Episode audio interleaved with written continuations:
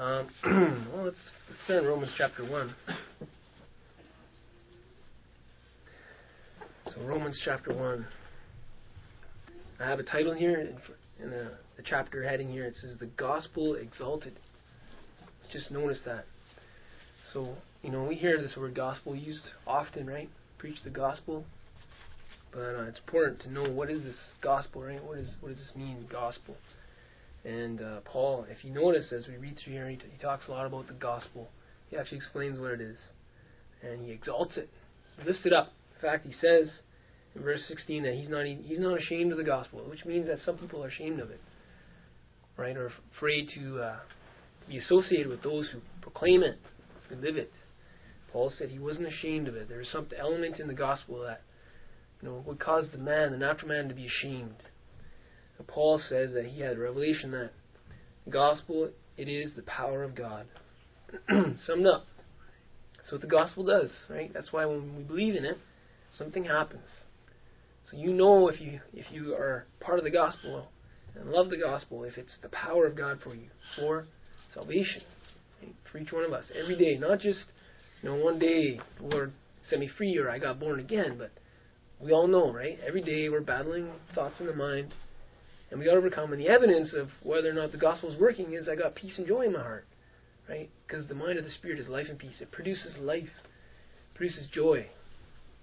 If the, if the life isn't there, the gospel is not it's not effective in my life. It's not as though it doesn't work. As Paul was saying to the Jews, right? The Jews they heard the gospel, but it, it says that they didn't mix it with faith. And so there many of them were scattered in the wilderness and they didn't find a life in it. But Paul said that there's power in this gospel. So the question is is do I see the power in my life every day through the gospel, right? Am I allowing the gospel to be proclaimed to me? Am I believing in it? It's for salvation to everyone who believes. That's the key. That's the key whether the gospel has power or has no power. It's not as though the gospel doesn't have power, it's as though it depends upon whether I believe it and receive it. To the Jew first and also to the Greek. It says that in this gospel something is revealed. This is where the power is. It says the righteousness of God is revealed in this gospel. That's why we gather together, and that's why we read the Word of God, and we hear the Word of God, we listen to the voice of the Spirit. Because we won't even know how to live righteously. We don't know. Our righteousness is filthy rags to God. Right? If I go by what my thoughts are, I'll deceive myself. I'll deceive myself. If I don't hear the voice of the Spirit or have the Word of God, the gospel preached to me, I'll deceive myself thinking I have a righteousness, form of godliness. It will actually have no power. That's what the Pharisees found. They had no power. They had a lot of knowledge of things. But righteousness wasn't revealed. It's revealed here. It says from faith to faith. So God preaches the gospel preaches to us things that the human mind and heart can't comprehend and do and it's impossible, right? But with God it's possible to those who believe. It says the righteous man shall live by faith. Your righteousness comes by faith. So let's go back to verse 1 and read about this gospel. Paul, he said he was a bondservant of Christ Jesus, called as an apostle, set apart for the gospel of God. So Paul knew that his purpose in his life was to be set apart to proclaim this gospel because this gospel had power to change people. It said, This gospel of God which he promised beforehand through his prophets in the Holy Scriptures. So, you know, all the prophets, they prophesied until John, and after John, Jesus Christ came. And this was the fullness of the gospel. Apart from Jesus, before Jesus came, it wasn't the full the full gospel. Now we have the full the gospel, the beginning and the end. Jesus is the Alpha and the Omega. It says, which he promised through his prophets in the Holy Scriptures concerning his Son. That's the other element about the gospel. It's the power of God for salvation, and here it says it's concerning his Son. Jesus, Jesus is the gospel unveiled. So Jesus is the gospel unveiled, revealed. The Word of God, right? In Him, in the beginning was the Word. The Word was with God. The Word was God. This is the gospel. The Word of God. now here's an important verse. A very important verse. Concerning his son who was born of a descendant of David according to the flesh. What does that mean? What does that have to, why does Paul preach this? Why is this so important to Paul that he has to preach that Jesus was actually born of the descendant of David, a seed according to the flesh? What he's saying is Jesus was the Son of Man. Jesus was a human, human nature, just like uh, us, shared in flesh and blood. All these things. Why is that so important? well, I'm going to go. Let's go there, but let's read verse four. It also says Jesus was declared the Son of God with the power, or with power, by the resurrection from the dead. So when Jesus was raised from the dead, it became evident that he was indeed the Son of God. Because God, as he laid himself down on the cross, God, by the Spirit of God, raised him up, declaring him to be the Son of God, according to the Spirit of holiness, Jesus Christ our Lord. So we see here that the gospel involves two things. It involves Jesus, Christ himself, being the Son of Man and the Son of God. Right? Born of a virgin, born of a woman, but the seed of the Holy Spirit, the seed of, G- of God. Why is that so important to believe that? We say, well, we believe these things. We know these things. Well, my question is, do we really believe it? Do, what, what does that really mean? I've been pondering some of these things and things that I've been hearing and reading and meditating on. So let's read about this Jesus who was born according to the flesh. What does that mean? Let's look at this verse here, 1 Timothy. 1 Timothy chapter 3, verse 16. You heard this confession, the mystery of godliness? You're waiting for some great mystery and you read it and you, you just shake your head wondering, what is it? I don't understand this, right? Did that for many, many years. Just recently, it's really been sealed in my heart. it says in verse 16, 1 Timothy chapter 3, and by common confession, great is the mystery of godliness. So this means that it's, mystery means it's, it's covered, it's not unveiled to the natural man. It's only revealed to those who walk by faith, according to Romans 1, right? the righteousness of God, the mystery of God is going to be revealed from faith to faith. You're going to have to believe what, what this gospel is telling you. You're going to have to believe it, whether you really believe it's true or not. And it says here, He, or some translations, God, God, who was revealed in the flesh, yet was vindicated in the Spirit. Beheld by angels, proclaimed among the nations, believed on in the world, taken up in glory. That's the gospel. Right? Same as Paul preached before.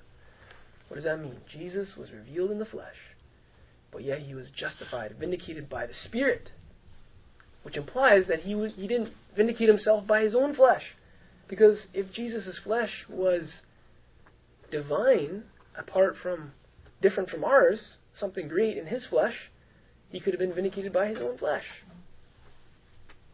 He was not vindicated by his own flesh. It says he was vindicated in the Spirit. But he was revealed in the flesh, which means he had flesh and blood like you and me. And you say, well, yeah, right, skin and bones and all that. No, no, no, no. Not just that. Not just that. Um, let's go to Hebrews and let's find out what that means. chapter, chapter two.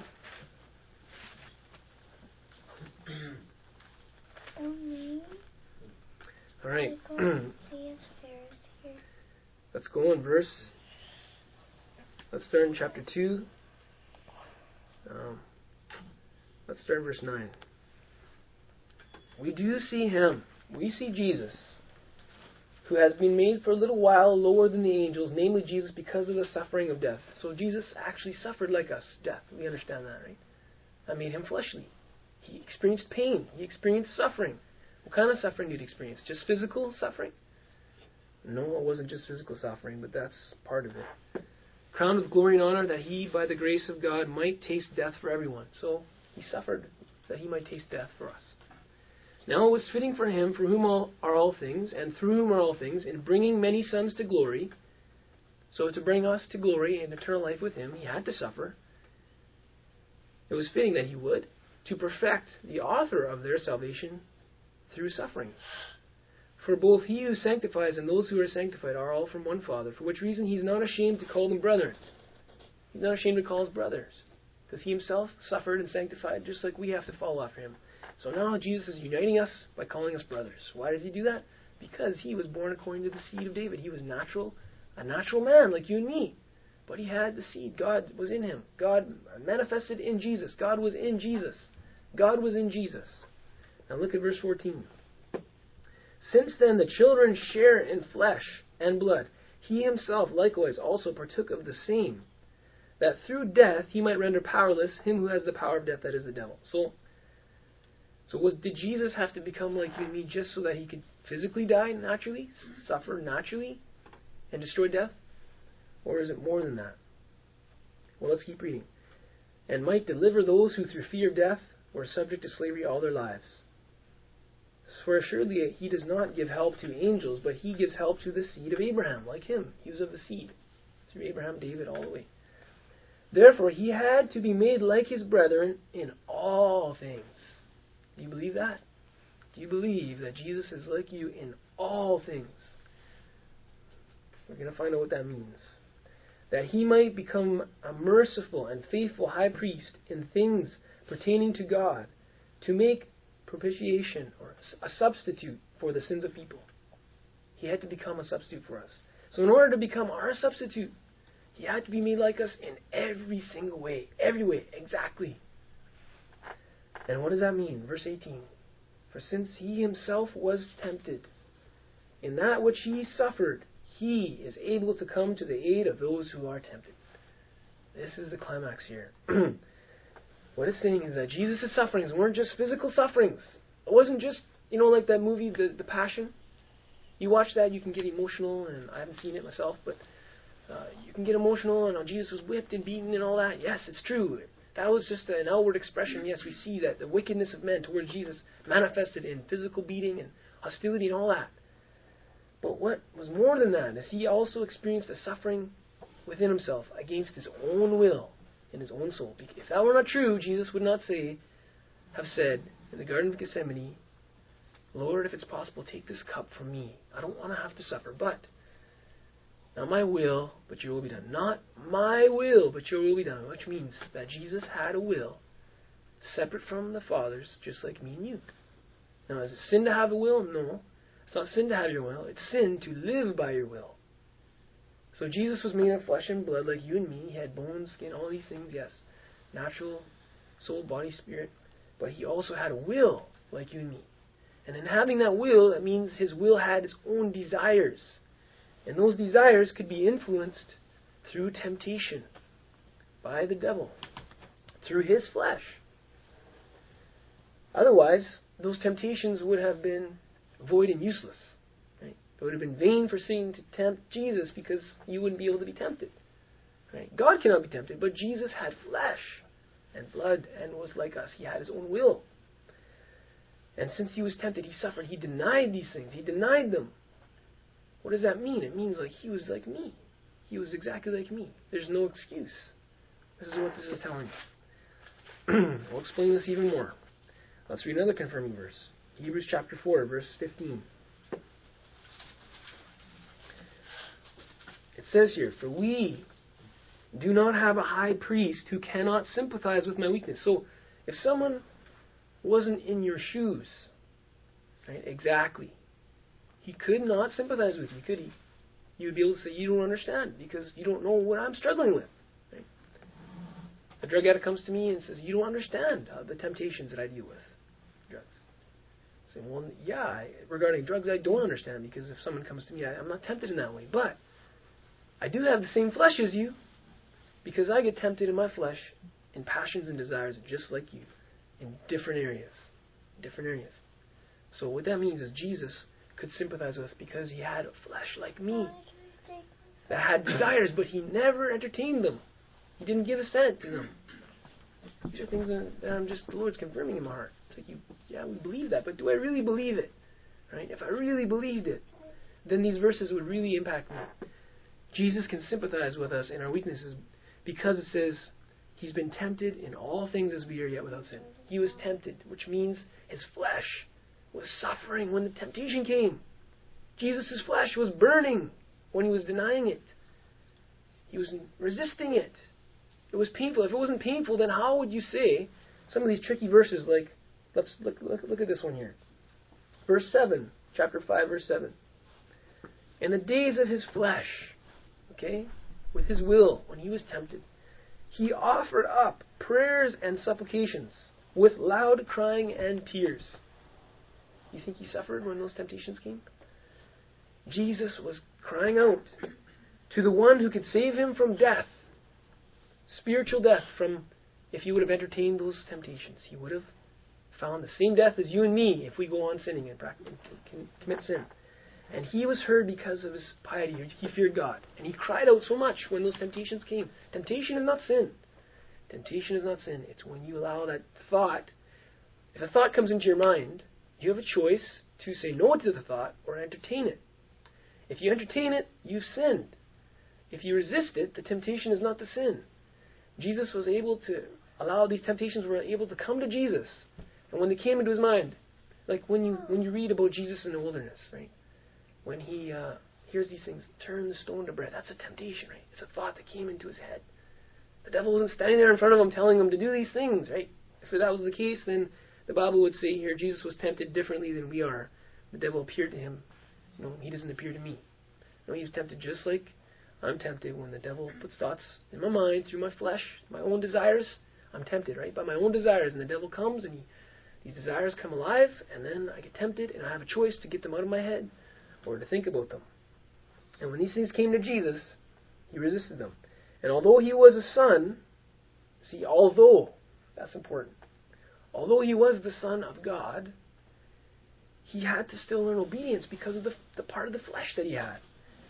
From the things which he suffered, and denying that will, when he had that flesh will, see, if Jesus didn't have his own will, he would have been just the Son of God, not the Son of Man. Because he had his own will, he was the Son of Man like you and me. And so he learned obedience by denying and suffering in those temptations and putting them off. And having been made perfect, that's how he was made perfect. Because every temptation that came, he had to pass a test. It was like grade 1, 2, 3, 4, and 5, all the way up to 33 years old until the cross was the very last test. And that's why he said, it's finished. I finished all these things, these temptations. Because if Jesus had not been tempted, he wouldn't have been made perfect. Because perfection and holiness comes by overcoming a trial and a test. Until you pass it, it doesn't. It's not accounted to you as the holiness in that sense, right? You believe righteousness, but when you become perfected in holiness and mature, it's only when you pass a test. It's like this: Adam in the garden. I've heard it before. You know, Adam was made in the image of God, right?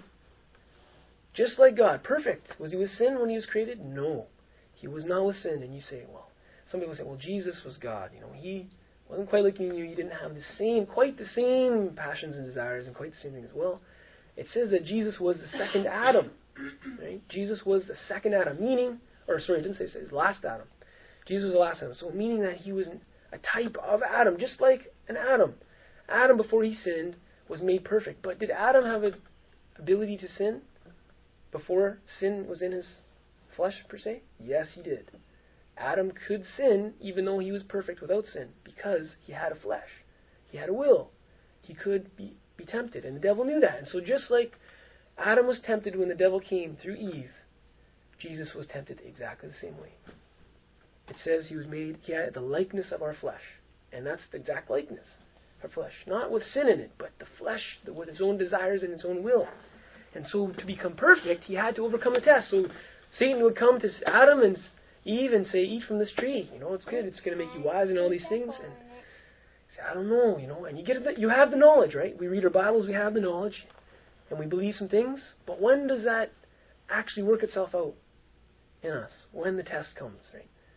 You know, you learn some things and you think that you're doing good, and I find I think I'm doing good sometimes, and all of a sudden, I'm talking about this, something comes up and you realize you just crashed, you failed the test big time, and you thought you would overcome because in your head you just believed you're doing so good, right? And then the test comes and it shows you that you really don't believe. And so the same thing had happened with Adam and Eve. And there they were, and the devil came, and he craved after that. He started believing the devil's lies. And so he had heard the gospel, which is the message, right, from God, don't eat from the tree. To him, that was his message. And he had a test, whether he believed. And the evidence was that he did not believe. How much you tell me that Adam believed that he would eat from the tree and die? He didn't believe it. He would say, yes, I believe it, but what does it mean to believe? Right? Paul says in Romans 1, he preached the obedience of the faith. A faith that leads to obedience. And Adam sinned and he fell, and that's where sin came in. And we have that. We have that. But Jesus had the same temptations and the same desires. Now, look in James chapter 1, you can see that here. Jesus did not have sin, but he had a will and desires, and those desires come from the flesh. And we can see how sin comes in, just like it came with Adam. James chapter 1, verse 14. It says, Each one is tempted and he is, when he is carried away and enticed by his own lust. Now, that lust is also translated desire. Okay? So, what happens if a desire comes and I don't let it to carry me away? Is have I sinned? Have I let sin dwell in me? No. No. Because you have to, it's like having a test, right? Something comes up and you, you feel something in your heart. You want to revile, you want to say something or do something, and you say, no, that's not sin. You got the victory. But if you let it come into your head and you have these speculations and premeditated thoughts against somebody, or you have a desire to satisfy your flesh and you entertain it and dwell on it, now it says here that the lust, when it conceives, it gives birth to sin. It's now conceived. It's been planted in your heart, and your flesh comes in agreement, and you say, Yes, I want that. That is sin. So, Jesus, because he had flesh like you and me and was tempted, he experienced these sufferings when these desires came in. Right? Lord, please, if it's possible, you know, take it, but not my will. No, not my will. Whatever you want, Lord, I'm not. I can't entertain this. and so we see here that Jesus had to become perfected, like Adam. When Adam was tested, he failed. But when Jesus was tested in the same similar type of way as you and me, when Satan came to him, turn the stone to bread, feed your flesh, right? That flesh that you and me have. His flesh was hungry. Naturally, yes, but the flesh would have been it would have been sin for him to turn the stone to bread. It would have been sin, and he was hungry. It shows us that Jesus had cravings. Right? He had cravings. He had desires. The desires you and me have, Jesus would have had. But he never, ever, ever entertained them. He denied them and he suffered. So why is that so important? This mystery of godliness, to believe that Jesus was manifested, God in the flesh. Because if I believe that, then I can see how much Jesus suffered for me. Every time he was tempted. Just like you imagine yourself, every single time in your life you've been tempted. How much pain and suffering Jesus had to deny every time. Every time. And on the cross, he took all our sins and he denied it. And how did he do it? Because he was also the Son of God, because the Spirit of God was in him, vindicated by the Spirit. So we say, well, Jesus had such an advantage now, right? No, he didn't.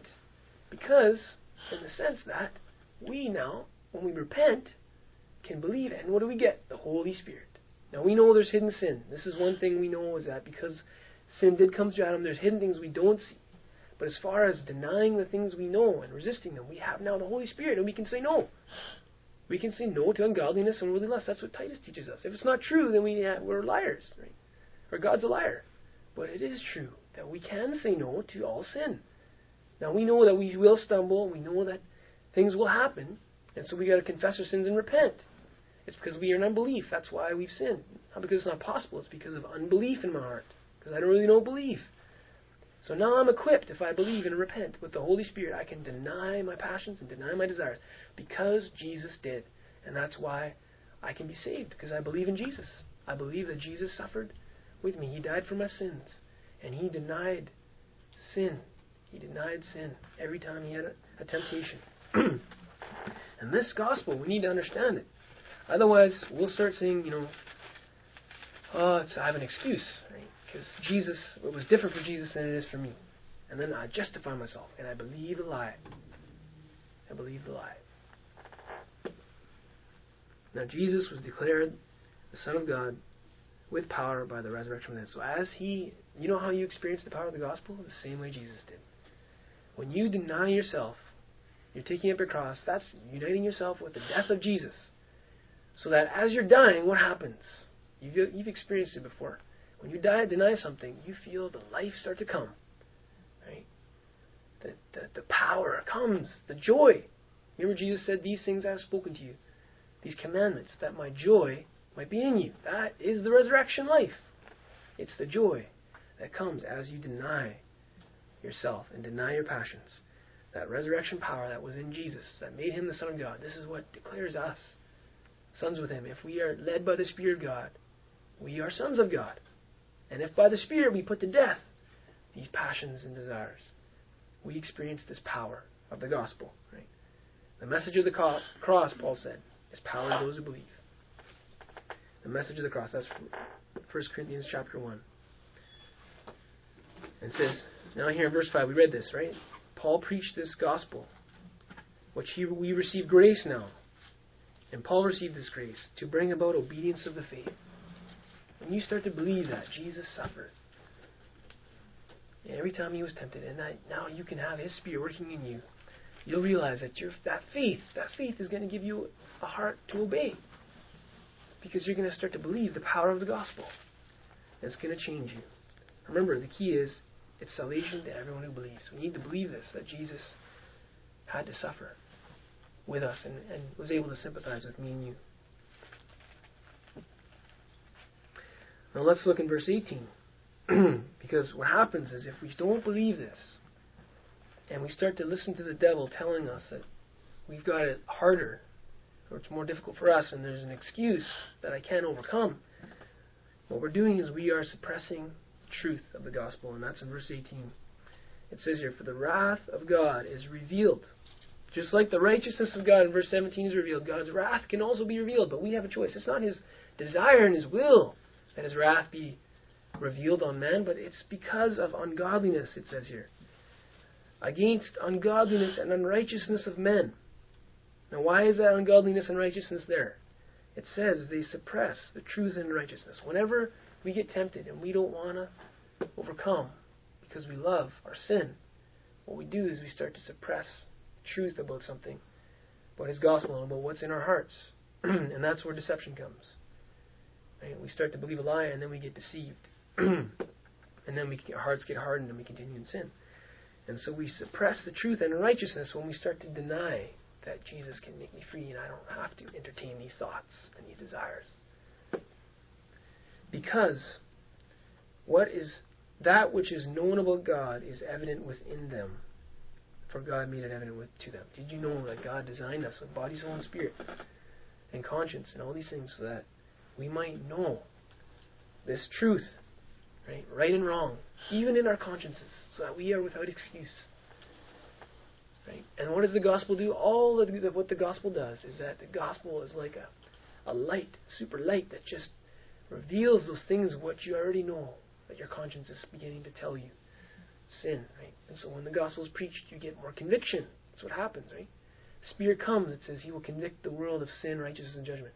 So without the Spirit, you, the conscience is there, but the Spirit comes and will begin strong conviction in your life. And as you hear the truth, you start to realize, oh no, I have to make a choice here because the fear comes now. I can fear God or I can fear losing something, right? Losing my life or whatever I'm going to lose. now it says here that these things are evident through different things, right? Creation, the invisible attributes of God, and all these things. And it says here, even though they knew these things, mankind knows these things. They didn't honor him as God or give thanks, but they became futile in their speculations, and their foolish hearts were darkened. and that's the beginning of what? Verse 24 says, I'll skip some parts here, but therefore God gave them over in lusts Do you see now why you have problems and when these things come? Strong lusts and passions. Where did that come from? Well, it started in verse 18, suppressing the truth didn't really believe that there was power in Jesus' name. Don't really believe this gospel that Jesus was the Son of Man, but the Son of God, and he denied sin. He resisted the devil. He suffered. He cried out. And God heard his cry and saved him. And so therefore I believe in Jesus. I can too be saved in the name of Jesus. So we deny these the gospel. We say the gospel doesn't work. It's not really true. We don't say that in our mouths, but in our hearts. And so then we get this unthankfulness because, oh, get miserable and think about what we can have and all these things, and so we don't honor Him as God or give thanks, and we start to worship the creation instead of God. We think about what I can get and what I can have in this creation that God made for us, that we might look back to God and say, Who are we, Lord? Dust. That you have mercy on us. And we start to give, uh, entertain these desires, and then God increases those, allows those desires to be increased, and gives us over to them. And the lusts get so strong into our hearts. We wonder why these lusts are so strong. Because we're suppressing truth. We're denying the truth we don't really believe.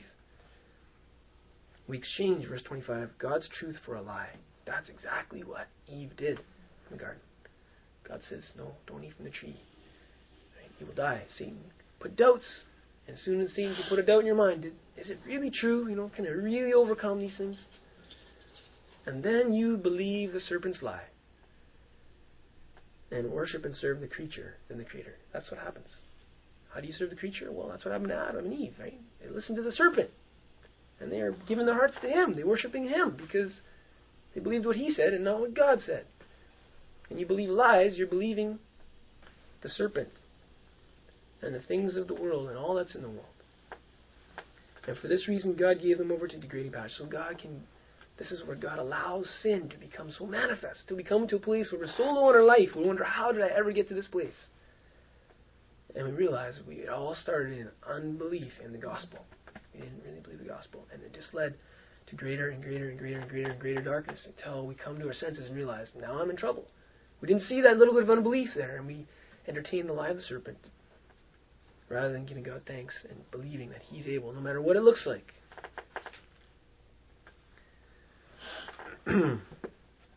now let's look at another testimony here in 1 John chapter 4. And I want to show you that this here is the key. This revelation we're talking about is the key in discerning what kind of spirit I have. If I have a good spirit, spirit of truth, or if I have a spirit of error. Or if I'm going to be deceived by false prophets, or if I'm going to be discerning. Or if I'm going to overcome the Antichrist spirit in the world, or if I'm not going to overcome and bow down. This revelation is the fundamental key to all this, what we're talking about here. First John 4, we can see it. Beloved, do not believe every spirit. How do you get deceived? What's why are the spirits going to deceive you? Because they want you to sin. What are they going to do? They're going to tell you lies. We saw that, right? Exchange the truth for a lie. Because once you stop believing truth, that's when you'll be sinning. Because it's the truth that makes you free, right? If you believe the truth, that's what makes you free. As soon as you doubt, sin doesn't just pop out of nowhere. Just suddenly, I sinned. Well, you start you start believing a lie. You stop believing the truth. A, a spirit, if you receive a different gospel, which is a lie, what do you receive? A different spirit, right?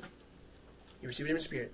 The serpent came, a different spirit began to speak lies to Adam and Eve. They received the lies, and then what happened? And then sin came, right? Sin. So many false prophets are going out into the world, and we need to see whether they're from God or not. And this is how you know.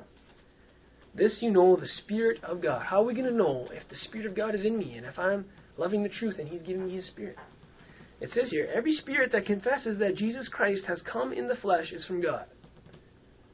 Now this is here the test. This this proves that this coming in the flesh is not just Jesus coming in the flesh and blood and bones. This proves that. Because many people believe that, but we know that they're not the Spirit of God. The Mormons believe that, and uh, Jehovah Witnesses, and uh, Catholics, and all, a lot of people believe that Jesus Christ came in the flesh.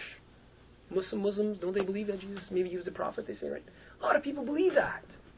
So if I believe that, does that mean I'm saved? Does that mean I have the Spirit of God? That's not, that cannot be it. It's what Paul was talking about. This mystery of godliness that Jesus was revealed in the flesh and was tempted in the same ways with the same flesh, those same desires.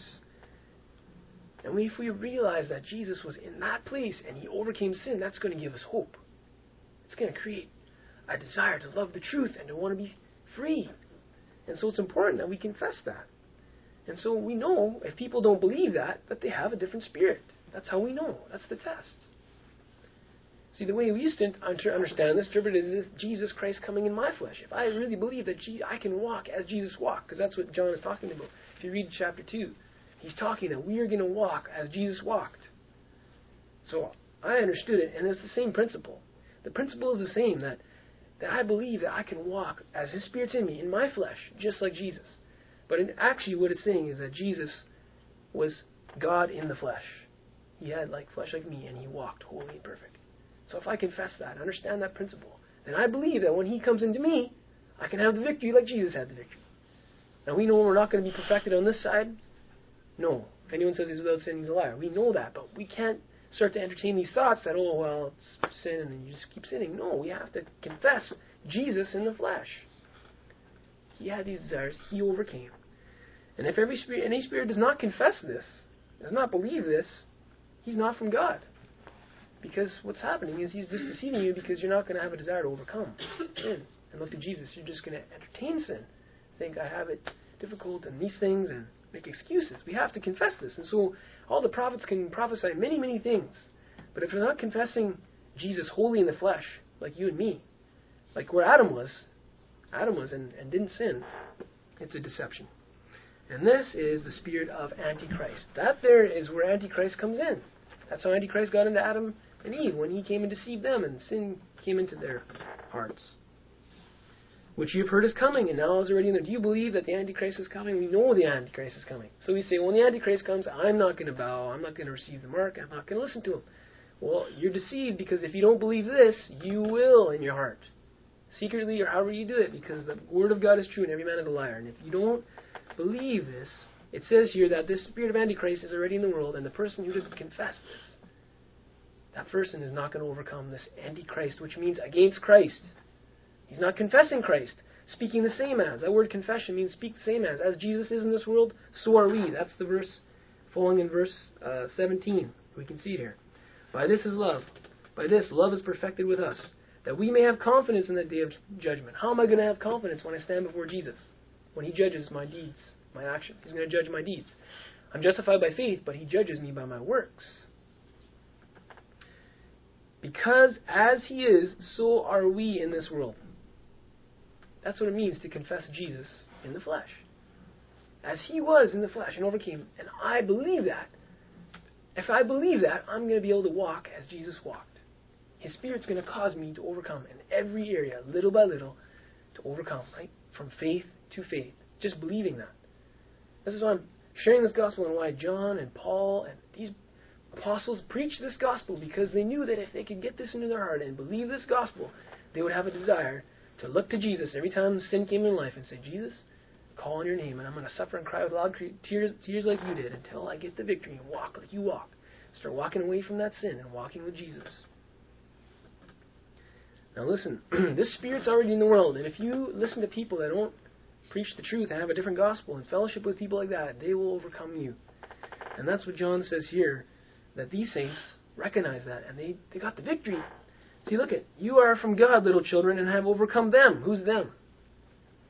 Them is, verse 3, the spirit of Antichrist, which is in the world. Right? John's saying, you have started to believe Jesus Christ coming in the flesh, and now you're overcoming them. They're not overcoming you, overtaking you. You're not fellowshipping with those in the world and practicing the lusts and passions of the world because you recognize that that's the spirit of the world. And they're not walking as Jesus walked. They're not confessing Jesus in the flesh. Maybe with lips, but not. Their actions aren't confessing it. They're not testifying it by the way they're walking.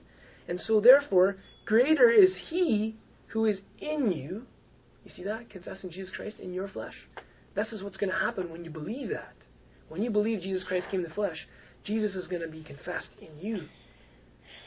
And greater is he that is in you than he who is in the world. That's the spirit of Antichrist. And because you believe that, Christ in you is giving you grace and power, that power of the resurrection through the cross, so that you don't have to submit to the worldly passions and the worldly desires and the worldly fellowship that your flesh is tempted with and desire. And they speak as the world, therefore the, uh, it says they are from the world, therefore they speak as from the world, and the world listens to them. This is how you know.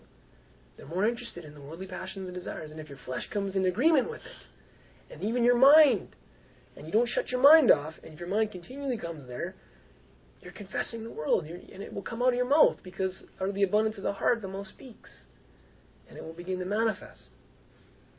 And the world will listen to them. and so if we're listening to them, there's a problem if we're fellowshipping there. But we are from God, and he who knows God listens to us. And so John's saying, look, we're preaching Christ coming in the flesh, and Christ in us, overcoming them, the world. And if anyone receives that, they'll have fellowship, you and me, right? Because the Word of God says in 1 John chapter 1, verse 6, if we walk in the light, as he himself is in the light, we will have fellowship. So when there's not fellowship, then there's someone's not walking in the light. Right? There's a spirit of Antichrist. And so if there's fellowship, and they're listening to us, and they're receiving that, John said, then we know, by this we know the spirit of truth from the spirit of error. And this Spirit of Christ is going to dwell in us and give us victory over sin. And that's the first element, the foundation of the gospel. That's the gospel. And from there, we're going to come to know God's love. Because that's the Spirit of Christ. The Spirit of Antichrist does not know God's love. We can try and have love, a worldly type of love. See, the Gentiles can love the Gentiles. And sinners can do good to sinners. But what is that to you, Jesus said? That means nothing. There's no righteousness in that. In the Beatitudes, he said you need to actually love your enemies. That's what the Spirit of Christ is going to do in you. When Antichrist reviles you, that spirit of the world reviles you. When people at your work and your place, they say, revile, or do things around you, and you, you don't have grumbling, and you don't have bad attitudes, and you can bless them and not curse them, and you can pray for them, then you're going to have love. It's going to manifest. You have the Spirit of Christ. You're not going to have bad thoughts in your mind. You're going to have love. And this is how that love manifested. Goes back to Jesus, verse 7. Beloved, let us love one another, for love is from God. Okay, how do I love how do I love someone? How I love my brothers? This is going to have to manifest. If you have the Spirit of Christ, a greater love for your brothers, not for the world. You're going to love the world less. This principle is taught in John 15. When you overcome, you're going to love the things of the world less and the fellowship of the world less. Your love won't be for the worldly people. The same. You're going to have a compassion for the souls, but it's not going to be like a I want to do good things and hang out and that kind of love, which we used to think, right? We're going to actually have more love for our brothers. We're going to weep for the lost. Have more love for our brothers. And how do we get this love for one another that John's talking about? He says, love is from God. It's going to come from God. And how do I get that? Well, everyone who loves is born of God and knows God. And the one who does not love does not know God and God because God is love. And this, it says, by this the love of God was manifested in us. How did God's love manifest in me? That God sent His only begotten Son into the world so that we might live through Him. When you start to believe Jesus Christ coming in the flesh, that God was revealed in the flesh, you start to believe that. How much He suffered for me, how much He died for me, how much He loved me. Just be thankful that He saved us from our sins. And this is love, not that we loved Him, but that He loved me, sent His Son to die for me. And He suffered every day because if He would have entertained one temptation, me and you would have no hope of eternal life. We'd be dead in our sins damned forever. And that's where love begins for your brothers. You start to believe that. Victory over sin. And then you get victory in loving your brothers where you can't love your brothers and sisters. Because it says in John 5, whoever believes that Jesus is the Christ is born of God, and whoever loves the Father loves the child born of him. When you start to obey God and keep his commandments, it says in verse 2, by this we know that we have love for the children of God when we love God and keep his commandments. So I can't even love my brothers and sisters the way the Bible says until I start to believe Jesus Christ came in the flesh and he starts coming into my flesh and I start walking as Jesus walked. That's when I will get true and more love for my brothers and sisters. I can't have love for brothers and sisters and still be in to sin. It's a false type of love. It's a false love. It can't. It's impossible. How can I love someone with Jesus' love and not love God? Right? You say you love your brother whom you see, right? And you, you can't see God, but you're not you're breaking his commandments. if you love God, whom you cannot see, then you're going to be able to start loving your brother whom you can't see. It doesn't work the other way. So as we confess Jesus and we overcome, we're going to have love. And this love John's talking about as we recognize what Jesus has done for us. And it says, verse 11, Beloved, if God so loved us, we also ought to love one another. That's the revelation. If Jesus loved me, that he would suffer like this for me in the flesh, then how much more abide in him and have this love flowing from me over to my brothers and sisters? no one has beheld God at any time. No one, no one's beheld God at any time. If we love one another, God abides in us, and His love is perfected in us. What does that mean? What do you know that verse in John 13? By this, all men will know that you are my disciples. How? By the love that you have as brothers and sisters for one another in your church body, in your fellowship with your brothers. As we have more love, the world, who can't see God because He's invisible. You ever wonder why God's invisible? He doesn't show Himself. He hides Himself, right? Immortal, invisible God. Why? He's revealed in the flesh, first through Jesus Christ, and now in His church through us. And it says, no one has beheld God at any time. But how are they going to see? How is the world going to see God manifested in flesh? Jesus was there 2,000 years ago. John, 500 brothers, they saw him after he was raised from the dead. Nobody else saw him. Apostle Paul saw him in a vision. So how am I going to believe? I can't see Jesus, right? He's going to have to manifest in my flesh through my brothers. And when we love one another, what does it say? God is where is he? Where's Jesus? He's right here in my flesh. He's right here in my heart. And it says, and his love is going to be perfected, and then the world is going to see that, and they'll know that you're disciples, and they're going to say, I want to follow you as you follow Christ. I can't see Christ, but I see him. What does it say about Jesus in Hebrews chapter 1? 1. it says that in these last days God spoke to us through his Son. How? He is the radiance of God's glory and the exact representation of his nature. We haven't seen God. Right? What did Jesus say to his disciples? If you've seen me, you've seen the Father. He said, No, no, no, no. Show us the Father, and it's enough, right? Got to see it to believe it. No, we say the same thing. Show me Jesus walking just like me, overcoming sin. I'll believe it when you show it to me. Right? With my kind of flesh, denying these passions and lusts and all these things. Well, the only way someone's going to believe it is if we start to believe the gospel and His what Jesus Christ manifests in our flesh, and people see you overcoming sin, you denying the flesh, you with the fruits of the Spirit manifesting because you're not walking the way you used to walk. You don't walk that way anymore. And what happens is you get love in exchange for that love for the flesh in the world. You get Jesus' love. And that love is going to be manifested between you and your brothers, not with you and your natural brothers and you and your natural sisters. Yes, it will in a sense, but it's going to be seen according to the Word of God through you and your spiritual brothers. That's the gospel. I, I can't change it. I can't. They're going to know you that you're His disciples by the love which you have for one another. That's primary. That is number one, especially of the household of the faith. Yes, we have to show kindness and love to the world. We can't, but there's not going to be fellowship there. You can't have fellowship with light and darkness. We can have peace between them by not entertaining or reviling accusation or thought, but we can have love and genuine fellowship, or rather, fellowship until there's a born again experience. And that's why we're the brothers, we can experience that. And we can be one as Jesus was one of his disciples. And that is what how the whole world will know. John 17, the whole world will know that Jesus Christ, God sent Jesus Christ when we are one with him, when we are one with him. It's so important. And we need to confess this. We need to really believe that. This is part of the gospel. It's going to change us. We start crying out and believing that. and we're going to have more love for one another. And we're going to have less love. I know it's a bit long, but let's just, I just want to show you this verse that I was talking about John chapter 15. So you can see this.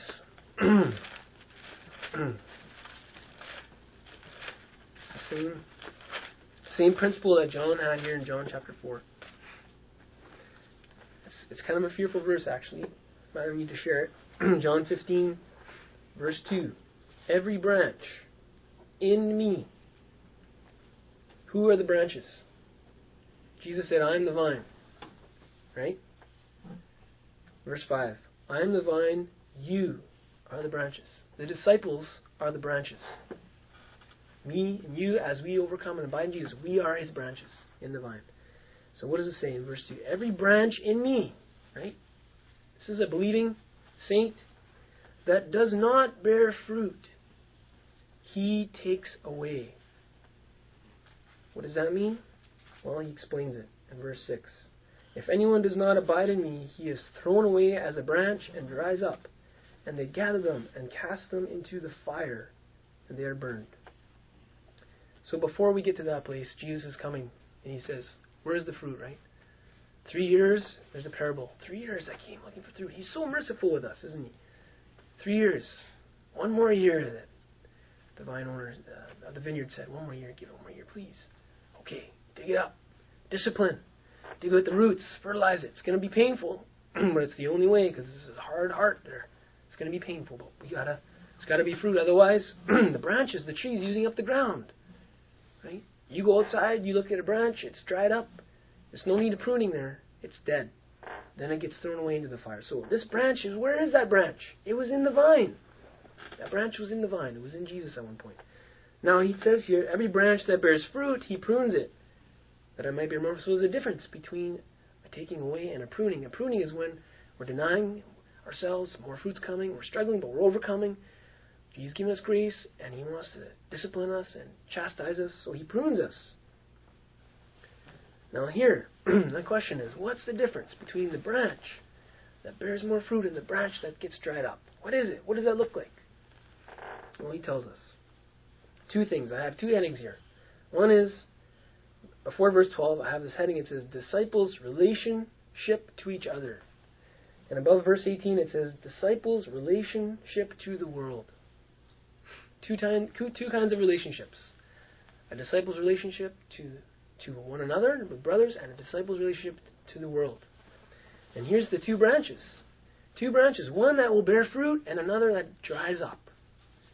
One that will be pruned and grow, one that gets taken away and thrown into the fire. And these branches are both in Jesus. Both of them in the vine. These are not just some guys out there. No, these are his disciples. so what's the branch that bears fruit? What fruit is he talking about? Well, he makes it very clear. In verse 10, if you keep my commandments, you will abide in my love. And what's going to happen? Verse 11, these things I have spoken to you that my joy may be in you. You're going to overcome joy. That's that one fruit. And the second thing is verse 12, this is my commandment that you love one another. That is the fruit that he's looking for, that he's going to bring a pruning in you, that you have love for one another. So for, if we're struggling, we need to ask God. We need a greater revelation of God's love towards us so we can have more love for one another as we battle different things. And that love is going to manifest that we're a branch that's bearing fruit. This fruit is, verse 17 sums it up. This I command you that you love one another. He just repeats that over and over. Love one another. Love your brothers. Love your sisters. Lay down your life. No greater love. Verse 13 is anyone this to lay down his life for his friends, his brother. Right? You are my friends if you do what I command. There's our relationship. There's our fellowship. Unity between the vine and the branch is in loving one another. That's that love. That's the spirit of Christ. Now here's the spirit of Antichrist, the relationship to the world. What's going to happen is, as you're abiding in Christ, there's a natural uh, pendulum that it, as you draw near to Christ, your love towards the, the brothers is going to grow, but your fellowship with the world is going to decrease and turn and fade away. You, you can't have both. It's impossible, right? A good tree can't bear good fruit, a bad fruit. It's impossible. and if the world hates you, you know that it hated me before it hated you. If the world, if you were of the world, that's Antichrist, right? Antichrist spirit is of the world. The ones who don't confess Jesus really overcame in the flesh. The world would love its own. So if you were of the world, you would have more fellowship with the world and the people of the world. Be able to fellowship with the worldly things. I'm not talking about, you know, doing good to your enemies and these things. I'm talking about fellowship with the world. Because you are not of the world, Jesus said, I chose you out of the world. So what's going to happen is you're going to have more love for your brothers and less fellowship in the world, the things that are unprofitable and fruitless. But if you find in your heart that your heart is driven to the fellowship with the world and the things of the world, you're going to be the branch that starts to dry up. This is what dries up the branch. It's the fellowship with the world. The spirit of Antichrist. You start to believe these lies that Jesus wasn't quite like me and he had it different. And so I have an excuse. And suddenly my flesh gets given over to these passions and lusts. And my fellowship with the world changes. And my love at the same time for my brethren will decrease. It's just natural.